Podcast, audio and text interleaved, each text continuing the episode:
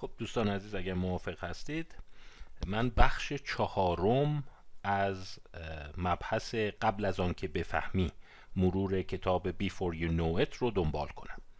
خب خدمتون ارز کردم که در این کتاب مقالات متعددی رو به عنوان مدرک ارائه داده که چگونه در واقع محرک های بیرونی یا چگونه زمین سازهای اجتماعی محیطی فرهنگی بدون اینی که خودمون حواسمون باشه بر روی انگیزه های ما بر روی تصمیمات ما بر روی هیجانات ما اثر می‌ذاره. و جان بارک سعی کرده که تقریبا به هر حوزه سرک بکشه و مقالات منتخب رو جدا بکنه. و این هم خدمتتون گفتم خیلی از مقالاتی رو که انتخاب کرده واقعا در نوع خودش جز پر استنادترین ها بودن و میشه گفت یک طراحی جالبی داشتن. حتی اگر شما محتوای اون رو قبول نکنید و با دیده شک و تردید بهش نگاه کنید این طراحی و اون دیزاینی که برای اون پژوهش انجام دادن به نظر من خودش خیلی آموختنی هست و خیلی جنبه های توش وجود داره. خب بحثمون رو با این مقاله دنبال بکنیم. Business Culture and Dishonesty in the Banking Industry. میشه در واقع فرهنگ تجاری business ی و عدم صداقت در صنعت بانکداری. حالا یکی از دلایلی که منم تاکید داشتم این مقاله رو خدمتتون ارائه بکنم علاوه بر اینکه جان بارگ خیلی از این استفاده کرده بود اینه که یک مقاله بسیار معتبریه در مجله نیچر چاپ شده. و شما می‌دونید نیچر به راحتی هر مقاله رو چاپ نمی‌کنه و به اعتقاد خیلی از ساینس هم بالاتر از ژورنال ساینس و تقریبا نظر علمی مقام اول رو در جهان داره. برای همین یک وقتی مقاله به اونجا راه پیدا می‌کنه یعنی یا یه حرف تازه ای داره یا به قدری خلاقانه و نوآورانه بوده که میارزه خدمت در واقع یک انبوهی از مخاطبین توضیح بشه. حالا این رو هم پیشا پیش بهتون بگم. من اصل مقاله رو هم استخراج کردم و سعی کردم که با دقت اون رو بخونم و ببینم واقعا این مقاله چقدر نکاتی داره که خدمتتون ارائه بدم. قبلش یه هشدار بهتون بدم. حس کردم که این مقاله یه مقداری حالا نویسنده ها شاید دق و دلیشون رو به فرهنگ وال استریت سرمایه داری و بانکداری غرب توش خواستن خالی بکنن. یعنی حالا نمی‌خوام بگم جهتدارانه است یا اطلاعات اون ساختگیه ولی خیلی به نظر میاد پررنگ اومده صنعت بانکداری غرب رو زیر سوال ببره. پس این یه هشداره و این رو خدمتتون میگم که حالا یافته های این برای ایران مستاق نداره. وقتی اونجا صحبت از صنعت بانکداری میشه خیلی تفاوت داره با اون چیزی که ما در ایران داریم. اونجا وقتی میگن طرف کارمند بانکه اینا یک شبکه های بسیار رقابتی فشرده هستند که سعی دارن سود رو به حد اکثر برسونند قسمت زیادی از اونها بر روی قضیه بهره و در واقع میشه گفت یک نوع نزول دادن پول و اینا سرمایه گذاری های شبه انگیز هست و به همین دلیل حالا یافته های اون قابل تعمیم به همه نیست. به همین دلیل پیشا پیش یک هشدار داده باشم که این داره اون فرهنگ رو دنبال می‌کنه. و اما چه نکاتی رو توی این مقاله هست؟ چون به نظر من طراحی جالبی داره. خب در این مقاله اشاره کرده بود که از سال تقریبا 2008 یک نگرش به شدت منفی در جوامع غربی نسبت به افرادی که تو حوزه بانک فعال هستند پیدا شده بود. و شما نگاه کنید که مثلا تا سال 2008 وقتی سوال می‌کردن که به نظر شما چند درصد افرادی که در این حوزه فعال هستند کار می‌کنند افراد صادقی نیستند و صداقت خیلی کمی دارند هول و هوش 10 درصد بوده. و بعد یه دفعه شما می‌بینید به حدود 30 35 درصد نگرش عموم افزایش پیدا می‌کنه.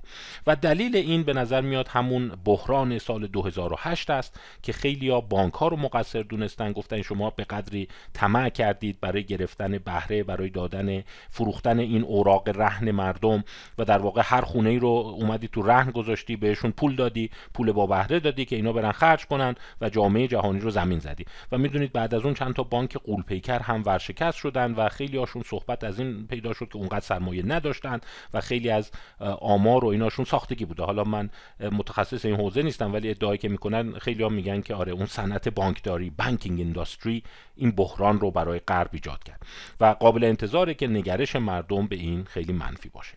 و همین دلیل محققین این رشته اومدن افرادی رو که توی این صنعت فعال هستند شاغلین اون هستند رو یک تست جالب روانشناختی ازشون به عمل آوردند.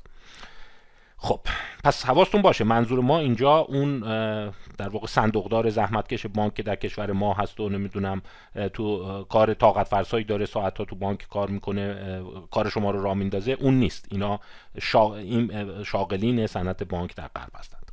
خب یکی از طراحی های جالب برای بررسی صداقت و مسئله ریا تظاهر و نفاق که توی مطالعات خیلی مد شده و به نظر میاد طراحی خلاقانه اینه. یا آزمون سکه است یا آزمون تاس است. یعنی چی کار می‌کنند؟ برای اینکه بسنجن که افراد چقدر صادقن مثلا بهشون این رو میگن که در این مقاله این کار رو کرده. گفته شما میری تو اتاق سکه در اختیارت می‌ذاریم و ده بار سکه رو میندازیم. و هر دفعه که سکه شیر اومد برای شما ما 20 دلار در نظر می‌گیریم پس طبعا اگر طرف ده بار بتونه پشت سر هم شیر بیاد براش می‌تونه رقم 200 دلار رو صاحب بشه. و به نظر میاد رقم رو هم بالا انتخاب کردن. شما اگر مطالعات روانشناسی رو دیده باشید معمولا آزمودنی ها دانشجویان رشته روانشناسی هستند و اون هدیه یا بردشون توی این مطالعات معمولا یه دلار دو دلاره. اینجا میگه مثلا 200 دلار شما می‌تونی ببری. منتها نکتهش چیه؟ نکتهش اینه که هیچ کسی ناظر اون فرد نیست. یعنی بالا سر که اون فرد نیست دوربینی در کار نیست و به طرف اطمینان داده میشه که ببین خودت و خدای خودت. همین جوش بنداز شیر و خط هر چند تا شیر اومد بیا به ما اعلام کن معادلش بهت از هر کدوم 20 دلار بدیم. حالا فایده این چیه؟ فایدهش اینه که خب وقتی شما رو تعداد زیادی آدم انجام بدی انتظار داری که شاهد یک توضیع در واقع نرمال باشی. یعنی مثلا یه تعدادی که بیشترین تعداد اونایی هستن که مثلا نصفی از موارد ده مورد. شیر اومده ده مورد. خط اومده پس 100 دلار می‌برن. یه تعداد خیلی کمی 160 180 دلار می‌برن. یه تعدادی هم 20 دلار 40 دلار اینا می‌برن. اینهایی رو که با رنگ سرمه ای نشون داده این توزیع نرمال هست که شما می‌بینید شایع ترین حالت همون بردن 100 دلار هست بعدش بردن 120 یا 80 دلاره بعدش بردن 140 یا 60 دلاره و خیلی نادره که افراد 200 دلار ببرند. یعنی می‌بینید 10 بار باید در واقع پشت سر هم شیر اومده باشه. همون مقدار خیلی هم نادره که طرف ده بار خط بیاد. یعنی بیاد بیرون بگه که ببین حتی یه بار هم شیر نیومد چی پول نمی‌خوام.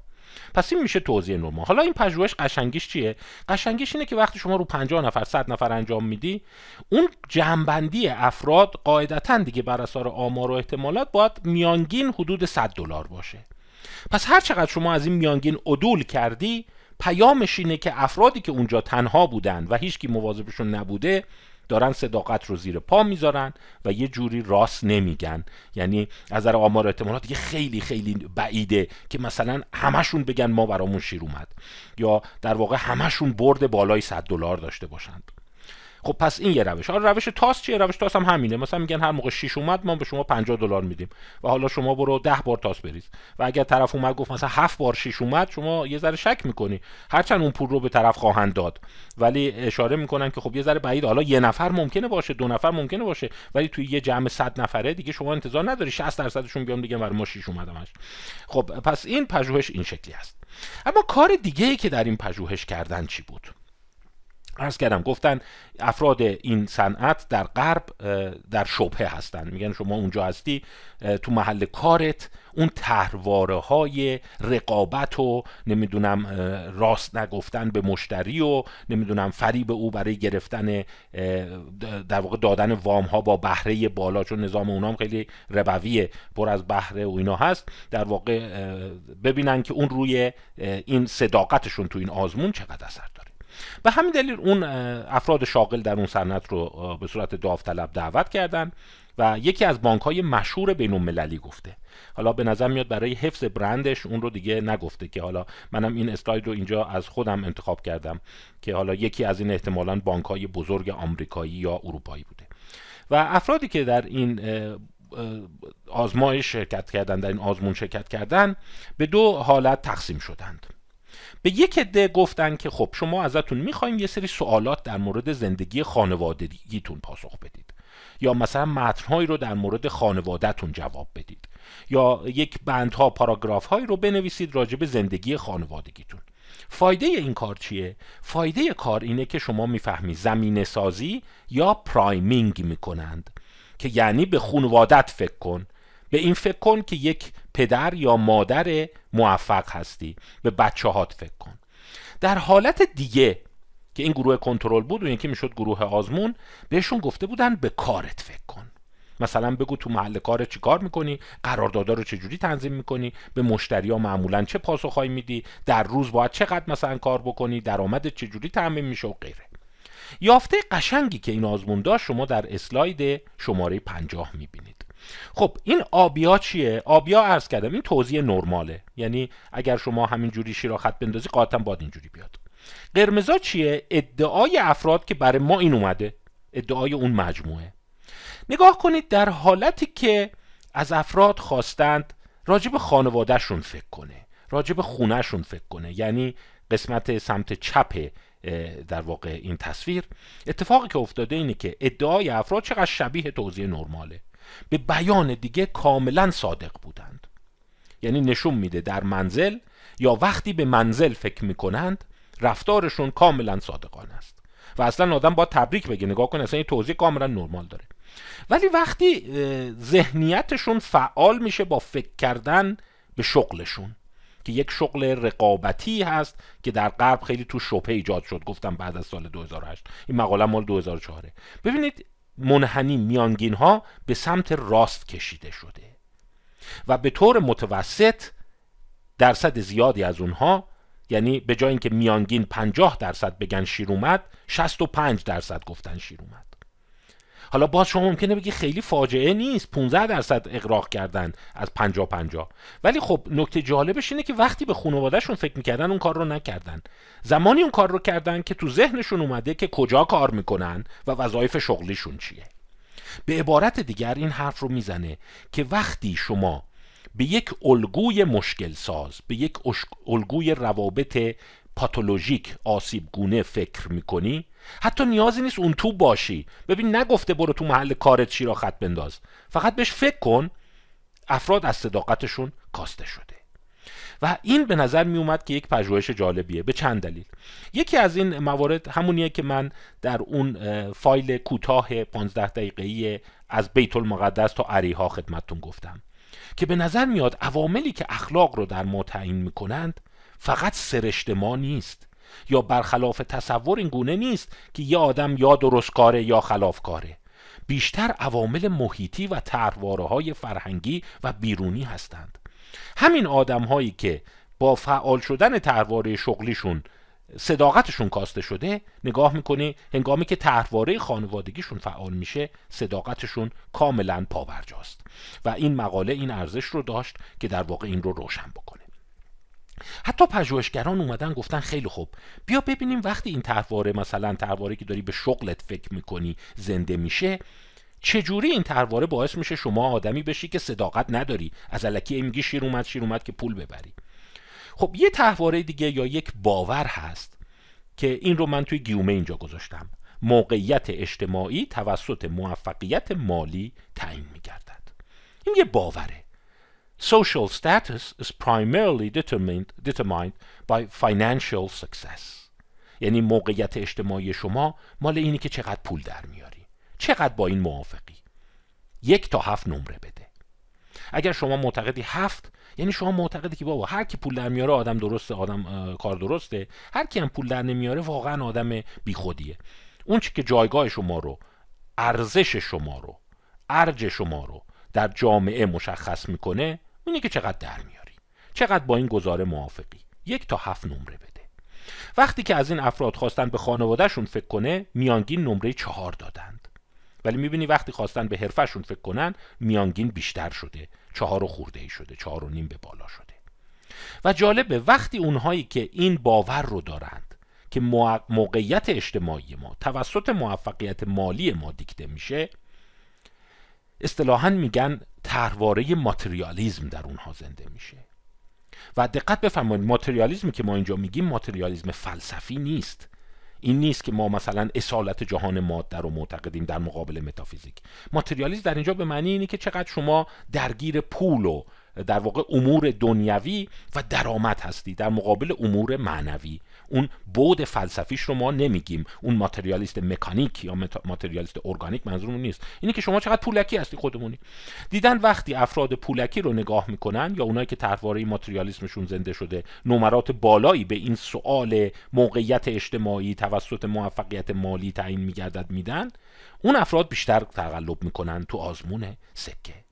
پس پیام این بوده که شما وقتی به اموری فکر می‌کنی که خیلی پولکیه خیلی قرار ببری به هر قیمتی رقابت تنگاتنگ هر جور می‌تونی از مشتری پول درار وقتی حتی به اون فکر می‌کنی صداقت دستخوش تغییر میشه چون طرحواره های درآمد موفقیت مالی و ماتریالیزم در واقع ربوی در شما زنده میشه.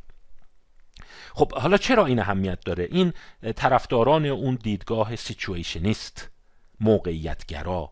خاطرتون هست؟ من یه بحث کوتاهی کردم. گفتم یکی از مطالب خیلی مهمی که در مقوله اراده آزاد مسئولیت فردی اختیار وجود داره اینه که آیا انسان موجودی است situationist یا آیا موجودی است dispositional؟ situationist یعنی موقعیتگرا. یعنی بیشتر صفات شما ناشی از اینه که کجا وایستادی. داری با کی کار می‌کنی؟ تو چه محیطی هستی؟ در صورتی که اون مدل سرشتگرا یا dispositional میگه نخیر بیشتر صفات شما رفتار شما تصمیمات شما تو ذات شماست تو سرشت شماست. و خدمتتون ارز کردم که این دو جریان قوی هست. جریان محیطگرا یا موقعیتگرا یا سیچویشنیست معتقده که انسان ها اونقدری هم که می‌بینی بینشون تفاوت نیست. اونی که می‌بینی خیلی شروره برای اینکه توی یه سیستمی توی یه مجموعه که لازمه کار شرارته. یکی دیگه برعکس می‌بینی خیلی مهربانه خیلی رعوفه و اون داستان کمک به اون درمانده سامری نیکوکار. اون خب عجله نداره و داره مثلا به یه چیز دیگه فکر می‌کنه. در صورتی که همون آدم می‌تونه در یه جای دیگه شرور باشه. و می‌دونید که این همون دوره هست که آزمایش های میلگرام استنلی میلگرام در واقع خیلی طرفدار پیدا کرده. این دقیقا همون سالهایی هست که فیلیپ زیمباردو کار کرده. یعنی راجب سیچویشن نیست که بابا فکر نکن آدم خوب داریم آدم بد داریم. اینا اگر رولای اجتماعیشون رو عوض کنی یا یه جای دیگه بذاریش زمین تا آسمون تغییر خواهد کرد. حالا این نیست که اصلا ما سرش نداریم ولی معتقدن که تغییر موقع موقعیت خیلی بیشتر رو آدم اثر می‌ذاره. و اینجا شما دیدید که اکثریت اونهایی که در رشته شبه برانگیز بانک در غرب بودند که گفتم بعد از سال 2008 خیلی زیر سوال رفت که شما دارین چی کار می‌کنید شما با مردم صداقت ندارید. این تمام این بازار بورس رو شما دارید خراب می‌کنید. این افراد وقتی در خانه خودشون هستن یا به خانه خودشون فکر می‌کنن کاملا صادقند ولی وقتی درگیر اون ترواره های رشتهشون میشن این اتفاق براشون میفته و این رو برای همین تو نیچر چاپ شده. این نشون میده که چگونه می‌تونه فرهنگ کاری یا فرهنگ محیطی ما رو از این رو به اون رو بکنه. حالا ممکن بود شما این اعتراض رو وارد کنید که نه این مثلا اصولا اینجوری هر موقع آدم به خانوادهش فکر می‌کنه آدم رعوفی میشه هر موقع به شغلش فکر می‌کنه آدم رقابتی و مادی و پولکی و اینا میشه. خب اومدن این رو مقایسه کردن. مثلا برخی رشته دیگه مثل مهندسی و پزشکی رو گرفتن باز مثل همین گروه کنترل فکر کردن به شغل دیدن نه خیر اونجوری نیست. حتی اینجا شما نگاه کنید non-banking employees رو که گذاشتن حدود پنج شماره تازه بهتر شده. یعنی طرف تو خونش ناصادقتره تا تو محل کارش. یا حتی وقتی به ناظر بیطرف یه تعداد دانشجو در واقع دعوت کردن تو پژوهش و گفتن حالا بیا مثلا به چیزهایی که تو ذهن خودت با پول و اینا مرتبطه فکر کن. یعنی فکر نکن شاغل تو اون رشته ای فقط به اینی که مثلا وقتی میری بانک چی کار می‌کنی؟ چه تعاملایی داری؟ باز دیدن اون اثر رو نکرده. باید تو اون رول بری. یعنی رفتن در اون رول هست که شما رو در واقع به این سو میکشونه. خب باز یه کار دیگه کرده بودن تو این پژوهش که این نشون میده اون رول ها و اون تحرواره هایی که افراد رو به, به سوی عدم صداقت میکشونن به نوعی با باور عموم و حدس مردم همخانه. حالا باز هم من این رو میگم این مال کشورهای غربی و اون نظام عجیب غریب بانکداری اوناست. و بانک های خود ما اصلا از این صحبت ها نیست. بیشتر کارمندان زحمتکشش اونجا نشستن فقط دارن تراول می‌گیرن پول می‌گیرن صندوق دارن و اینا. این اصلا معنی بانکینگ که میگه چیز دیگه است. شما یه جور دیگه فکر کن. اینا در حال در غرب در حال اینن که نمی‌دونم چه جوری سرمایه شما رو بگیرن بدن به یکی دیگه از روی این سود بردارن کمیسیون بگیرن چی بگیرن این است. به همین دلیل وقتی از مردم نظر پرسیده بودن که به نظر شما از نظر اینکه این آزمون سکه رو بدیم دست گروه های مختلف چند درصد بیش از 50 درصد ادعا خواهند کرد که براشون شیر اومده و جایزه می‌خوان. خب پزشکان خیلی نمره بدی نیاوردن. اگر 50 رو میانگین و کاملا صادق در نظر بگیریم نمره که جامعه به پزشکان دادن حدود 53 درصد بوده. یعنی این خبر خوب برای پزشکان البته در غرب در ایران نمی‌دونیم. برای جمعیت عمومی از پزشکان بدتر بوده. و چیز عجیبی که هست اینه که در اون فرهنگ شما نگاه کنید اون صنعت وال استریت اون صنعت بهره و سود و نظام ربوی حتی می‌بینی از زندانی ها بدتر نمره آورده. یعنی مردم عامی در کوچه بازار آمریکا و اروپا باورشونه که اگه با زندانیا همین آزمونو بکنی که سکه بدی دستشون بگی بنداز هر دفعه شیر اومده اعلام کن از خودت بگو اونا صادق تر عمل خواهند کرد. پس می‌بینید که چگونه یک ترواره فرهنگی شکل می‌گیره و وقتی شما توی اون قالب میری یعنی شما رو میندازن توی قالبی که حتی جامعه باورش اینه که شما آدم غیر صادقی هستی شما شروع می‌کنی اونگونه رفتار کردن. یعنی مثل اینکه انسان ها بسیار تو رفتارهای اخلاقیشون چکش خارند باز این یه بحث بسیار جدیه که میگه اخلاق ما چقدرش ما رولیه که اجتماع به ما میده. یعنی اجتماع فرضش بر اینه که معلم درست کاره. اجتماع فرضش بر اینه پزشک درست کاره. پس وقتی شما پزشک میشی و در اون لباس اون حرفه در میای بخش زیادی از اخلاقی که از شما سر می‌زنه ناشی از ذات و سرشت شما نیست. ناشی از اون نورافکنیه که جامعه رو شما انداخته. به این میگن دیدگاه collaborationist در مقابل دیدگاه individualist یعنی میگن لباس برات اخلاق یا بی اخلاقی میاره نه خودت. و این عملا واقعا در قسمت زیادی از مطالعات ناخودآگاه روی این تاکید شده. یعنی حتی نشون داده شما که شما وقتی لباس تو عوض می‌کنی رفتارت از نظر صداقت پرخاشگری عوض میشه. یا حتی شما دیدین اون طرحواره های ریاضی با اینی که یه پلیور گشاد بپوشی یا یک مایو بپوشی چون طرحواره جنسیت رو فعال می‌کرد در رفتار شما تفاوت ایجاد خواهد کرد. پس اینا جز اون حوزه های بسیار جذاب بررسی ناخودآگاه. خب البته من گفتم که این مقاله به نظرم اومد یه مقدار دقدلی از وال استریت و نظام بانکی غرب داشته. دلیلش اینه که وقتی رفتم پیوستش رو دانلود کردم پیوستش رو نگاه کردم دیدم یه جاهایی رو خب مقاله نقض نمیشه ولی یه جاهایی رو از روش سری رد شده. مثلا خیلی از مشاغل دیگه این نشون داده بود که وقتی به شغلشون فکر می‌کنن ببینید کاملا تو اینجا یعنی زمانی که به شغل فکر می‌کنه سمت راست تصویر کاملا توضیح نرماله. می‌بینید؟ ولی جالبه همین آدما وقتی به منزل فکر می‌کردند چقدر توضیح یه دفعه عوض میشه و چقدر سوگیری میشه به نفع اینی که شیر اومده به این پول بدید. یعنی این گونه نیست که شما فقط بچسبی یقه سنف خاصی رو که وقتی شما تو اون کار هستی ناصادقی رفتارت صادقانه نیست. خیلی از افراد برعکس عمل می‌کنن در خونه اینجورن. یا حتی دانشجویان دیده بود وقتی مثلا دارن به حرفشون فکر می‌کنن یا به چیزای دیگه فکر می‌کنن رفتارشون صادقانه تره تا وقتی به هویت خودشون فکر می‌کنن. یعنی پس می‌بینید که اینجوری نیست که بتونی گروه خاصی رو تو جامعه در بیاری و بگی اینا آدمای ناسادقی هن نادرستی هن و بقیه درستن. یافته اصلی مقاله اینه که انسان ها از محیط به محیط یا ترواره به ترواره اینقدر تغییر رفتار می‌کنن که شما تعجب خواهی کرد که همین آدم توی محیط دیگه داره یه جور دیگه رفتار می‌کنه. و فکر می‌کنم خود شما با این قضیه مواجه شدین. مثلا خیلی ها رو می‌بینی میگه عجب مرد خانواده ای بود عجب فامیلمون چقدر آدم درستی بود. این اصلا تو بین خواهر برادرش خیلی با محبت بود خیلی با صداقت بود. بعد خبر می‌رسه مثلا تو محل کارش کلی اختلاس کرده. یا ممکنه برعکس اینم باشه.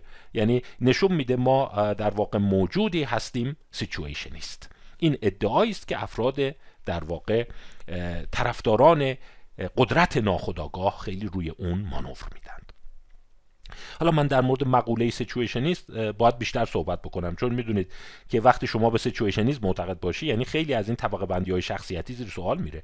اینی که این شخصیت برونگراست شخصیت درونگراست شخصیت خودشیفته است. آره خودشیفته است در خونه. ولی در محل کار ممکنه هاش جوری دیگه باشه. یا لباسش رو که عوض کنه مثلا ممکنه وقتی لباس نظامی تنشه یه جور دیگه رفتار می‌کنه. وقتی اون لباس خونه تنشه پیژامه تنشه یه جور دیگه رفتار می‌کنه. و به نظر میاد که اون قالب هست که بخش زیادی از رفتار ما رو زمینه سازی می‌کنه.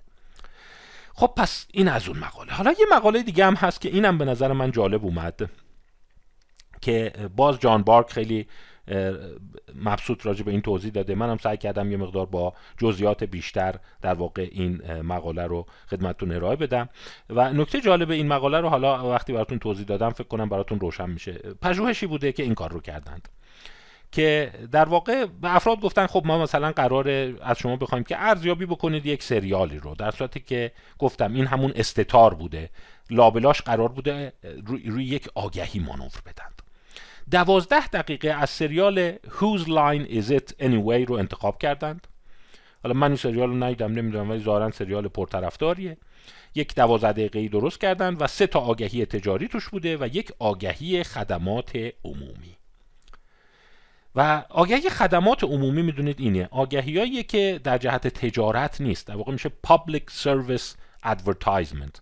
در جهت مسائل بهداشتیه. مثلا شما تو تلویزیون هم می‌بینید علاوه بر اینکه مثلا ممکنه چیپس و پفک و این چیزا رو تبلیغ بکنن یه جا میگه مثلا فرض کنید در همین کرونا که ماسک بزنید یا دستای خودتون رو بشورید. اینجا هدف پول در آوردن نیست هدف افزایش بهداشت عمومی یا سلامت عمومی است. PSA به اینا میگن Public Service Advertisement و معمولا خب از اون قوانین مالی و مالیاتی اقدار مبراست حالا بررسی جالبی که همین جان بارک کرده با همکارانش پیرس و هریس 2014 Priming Effect of Anti-Smoking PSAs on Smoking Behavior. A Pilot Study. که تو ژورنال کنترل تنباکو به چاپ رسیده. این اومده در واقع دو آگهی عمومی رو با یک گروه کنترل یعنی یک آگهی خونسا که در مورد مثلا بسکتبال بوده مقایسه کرده. یعنی چیکار کرده؟ ببین به افراد نگفته ما می‌خوایم اثر این آگهی ها رو رو شما بسنجیم و که حساس بشن. در اصل گفته ما می‌خوایم از شما می‌خوایم که این سریال رو ارزیابی بکنید منتها خب سریال رو گفتن ما از مثلا تلویزیون جدا کردیم شما بشینید و نگاه کن که لابلاش این آگهی هم بوده. و اصلا افراد متوجه نبودن که هدف این آگهی است. در یک گروه آگهی راجع به بسکتبال نوجوانان بوده که مثلا نوجوانان رو تشویق کنید که فعالیت ورزشی بکنند و تو رشته بسکتبال وارد شند. یه آگهی دیگه آگهی مشهور کیسه های جسد بوده. این کیسه های جسد یک آگهی هست که به این صورته که در واقع میاد میگه که این آگهی ضد دخانیات دیگه. این آگهی ساخته است دیگه یعنی این تصاویر واقعی نیست. یک نار هنرپیشن که یک پلاکارد دست یک عده هست که هر روز 1200 نفر بر اثر سیگار میمیرند. و بعد توی آگهی هزار حالا مثلا 1200 تا جسد رو توی این کفنها توی این کیسه های در واقع اجساد میارن میچینن جلوی یکی از این شرکت های دخانی. که در واقع میشه فکر کنید این یک کمپین ضد دخانیاته. مثلا یک شرکت خیالی دخانیات هست اینم مدیران ارشدشن که از پشت پنجره دارن نگاه می‌کنن صورتشون هم مثلا شطرنجیه و این کیسه های جسد رو میچینن جلوشون و طرف میگه بیا ببین شما در روز داری 1200 تا می‌کشی و می‌دونی 1200 تا جسد یعنی چی؟ و توی این ببینید هیچ صحنه ای از مصرف سیگار نیست. فقط یکی دو جا چه به صورت کلامی چه به صورت نوشتاری به تنباکو اشاره میشه. خب پس این شد یه آگهی. این آگهی رو مثلا مؤسسات خیریه این مؤسسات انجیو درست کردن و دادن تلویزیون. آگهی سوم آگهی است به نام کویت اسیست که اینو فیلیپ موریس درست کرده. فیلیپ موریس که می‌دونه اون در واقع غول دخانیات هست. که اینم در واقع اجزای آگهی هست که میاد میگه که آره مصرف دخانیات یک بیماری است یک اعتیاده دخانیات به ریه شما اثر می‌ذاره باعث سرطان میشه. هیچ سیگاری امن نیست و به شما توصیه می‌کنیم سیگار نکشید. و اگر هم درگیر سیگار شدید ترک کنید. حالا شما ممکنه بگین شرکت دخانیات چرا همچین آگهی میده؟ میگن اینا برای تبلیغ در واقع وجهشه دیگه که ببین آره ما درست سیگار میفروشیم ولی هشدارا هم به مردم میدیم. میگیم این سیگار اعتیاد آوره حالا خود دانید ولی باعث سرطانتون میشه. نکشید پس این شد آگهی سوم. و شما نگاه کنید توی آگهی در واقع شرکت فیلیپ موریس کویت اسیست و همچنین این آگهی کیسه های جسد هیچ تبلیغی به نفع سیگار نیست. می‌بینید؟ یا هیچ جا شما صحنه سیگار کشیدن ندارید. همش منفیه. این جسد نشون میده اینم همش داره میگه سرطان و مشکلات و اینا. منتها چه اتفاقی افتاد؟ اسلاید 61 خب پژوهش اصلی چی بود؟ وقتی تموم شد گفتن خب حالا بیاین فرماتون رو پر کنین راجع به سریال و اینا و بیاین برین توی قسمت در واقع حالا اون اتاق استراحت. چیزی رو که بدون اینه که افراد حواسشون باشه سنجیدن اینه که ببینن این آدما چند تاشون شروع کن سیگار کشیدن. یعنی ببین خیلی تحقیق قشنگه. یعنی به هیچکی نگفته بودن. اصلا هدف ما اینه که بسنجیم ببینیم چقدر سیگار می‌کشید و این اسلاید 61 خیلی جالبه دوستان. و من فکر کنم به خصوص برای سیاستگزاران سیستم های سمی و بسری ستاد مواد مخدر نمی‌دونم انجمن دخانیات خیلی جالبه. که ببینید البته اینم بگم افرادی رو انتخاب کرده بودن که سیگاری بودن. بدون اینکه خودشون حواسشون باشه فقط سیگاری رو انتخاب کرده بودن. یعنی اونایی که هیچی سیگار نمیکشیدن. خب برای اینکه تو پژوهش اون موقع شما نمی‌تونی ببینی سیگار می‌کشن یا نه. اونایی که آگهی راجع به بسکتبال دیده بودن توی اون بریک توی اون استراحت ده درصدشون سیگار در آوردن بکشن. در صورتی که همشون سیگاری بودن. اونایی که اون آگهی در مورد کیسه های جسد رو دیده بودن 33 درصد و از همه جالبتر اونایی که آگهی به اصطلاح در واقع بهداشتی و درمانی فیلیپ موریس رو دیده بودن 42 درصد سیگار کشیدن. یعنی پیام سادهش اینه اگه شما تو تلویزیون می‌خواین مثلا یه آگهی پخش کنید که می‌خواین مردم سیگار نکشن برین راجع به بسکتبال پخش کنید. اصلا شما راجع به هر جوری حتی سیگار رو بدش هم بگی. بیای بکوبی. دیگه از اون کیسه جسد بدتر. جسد نشون بدی ریه سرطانی نشون بدی بدبختیاشو نشون بدی بازم آدما بیشتر میرن سیگار می‌کشن. یعنی هر جوری بهش اشاره کنی حتی با دید منفی بهش اشاره کنی باز باعث میشه افراد برن طرفش. و این مقاله جان بارد به نظر میومد پژوهش جالبیه. حالا چرا این اتفاق میفته میگه برای اینکه در هر حال طرحواره سیگار زنده میشه. چه خوب چه بد. شما در مورد انتقال هیجان و کارهای دولف زلمان من براتون یک کلیپ کوتاه گذاشتم. خواهش می‌کنم اون رو هم نگاه کنید. دولف زلمان میگه برانگیختگی مهمه. منفی یا مثبتش مهم نیست. دقت می‌کنید؟ این جمله رو نگاه کنید. اون به نظریه انتقال برانگیختگیه و تو تئوری ناخودآگاه خیلی اهمیت داره. میگه شما ببین اینجا وقتی این سیگار رو این آگهی رو می‌بینی چه حسی پیدا می‌کنی؟ حس چندشه دیگه. آخ چقدر جسد. وای مثلا این صحنه صحنه همچین دوست داشتنی نیست که دارن جسدا رو حمل می‌کنن بچینن جلو. 1200 جسد در روز مال اینا. یه عکس فضایی هم مثلا از این بالا گرفتن این جسدا رو چیدن جلوش. البته خب میگم ساختگیه دیگه. ممکنه شما بگین که خب اه چه نفرتی ایجاد می‌کنه از سیگار؟ ولی فراموش نکنید نفرت مهم نیست برانگیختگی مهمه. یعنی شما هیجان زده میشی. و هیجان زده که میشی همون کافیه برای اینکه شما رو بکشونه طرف سیگار. حالا من نمی‌دونم این فیلیپ موریس ناکس کلک. می‌دونسته این آگهی اتفاقا به نفع خودش تموم میشه یا نه. یعنی ببینید آگهی فیلیپ موریس باعث شده 42 درصد بعدش باشن برن سیگار بکشن. آیا این رو می‌دونسته یا واقعا بد شانسش بوده که حتی آگهی هم سعی کرده با نیت خوب درست کنه بازم به قول خارجی ها بک فایر کرده رو به عقب شلیک کرده و به خودش آسیب زده. حالا به خودش که آسیب نزده فروشش رفته بالا ولی به مخاطبش آسیب زده. و این یافته این رو میگه. شاید اینم باز برای شما توضیح بده که دیدین بعضی از این سلبریتی ها و اینا میگن که آقا حتی شایعی بدم پشت سرمون بگن به نفعمونه. این رو باز ما در کارهای دولف زیلمان داریم. من بیشتر توضیح خواهم داد که برانگیختگی مهمه جهتش مهم نیست. برای همین اینا میگن بدنامی بهتر از گمنامیه. یعنی شما اگه گمنام باشی خیلی نمی‌تونی اون حرکت خودت رو پیش ببری. بدنام باشی بهتر از این گمنام باشی. حالا بهترش اینه که خوشنام باشی. ولی اگر خوشنام نشدی لاقل بدنام باش. برای اینکه در هر حال برانگیختگی هست که تعیین می‌کنه. در تئوری ناخودآگاه اینجوری گفته میشه. میگه وقتی شما این آگهی ها رو می‌بینی دچار برانگیختگی میشی. سرطان اعتیاد بدبختی از دست دادن شغل. اینا همش برانگیختگیه دیگه. شما رو از اون حالت ریلکس خودتون خارج می‌کنه. منتها به نظر خودتون به ریلکس بد می‌بره. یعنی شما مثلا عصبانی میشی میترسی. ولی فرقی نمی‌کنه.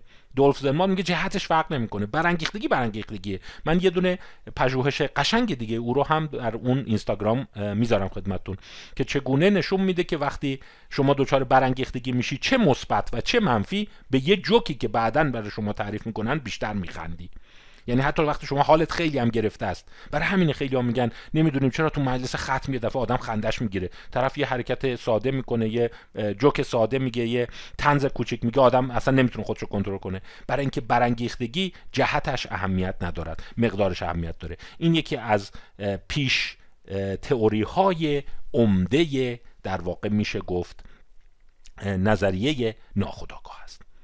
خب پس می‌بینیم که پژوهش های قشنگی بود.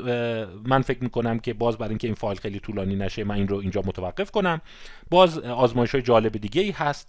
مثلا سلسله آزمایش هایی وجود داره که می‌خواد بگه انسان ها چقدر در واقع از رفتار اتوماتیک خودشون و منشأ انتخاب های خودشون آگاهند.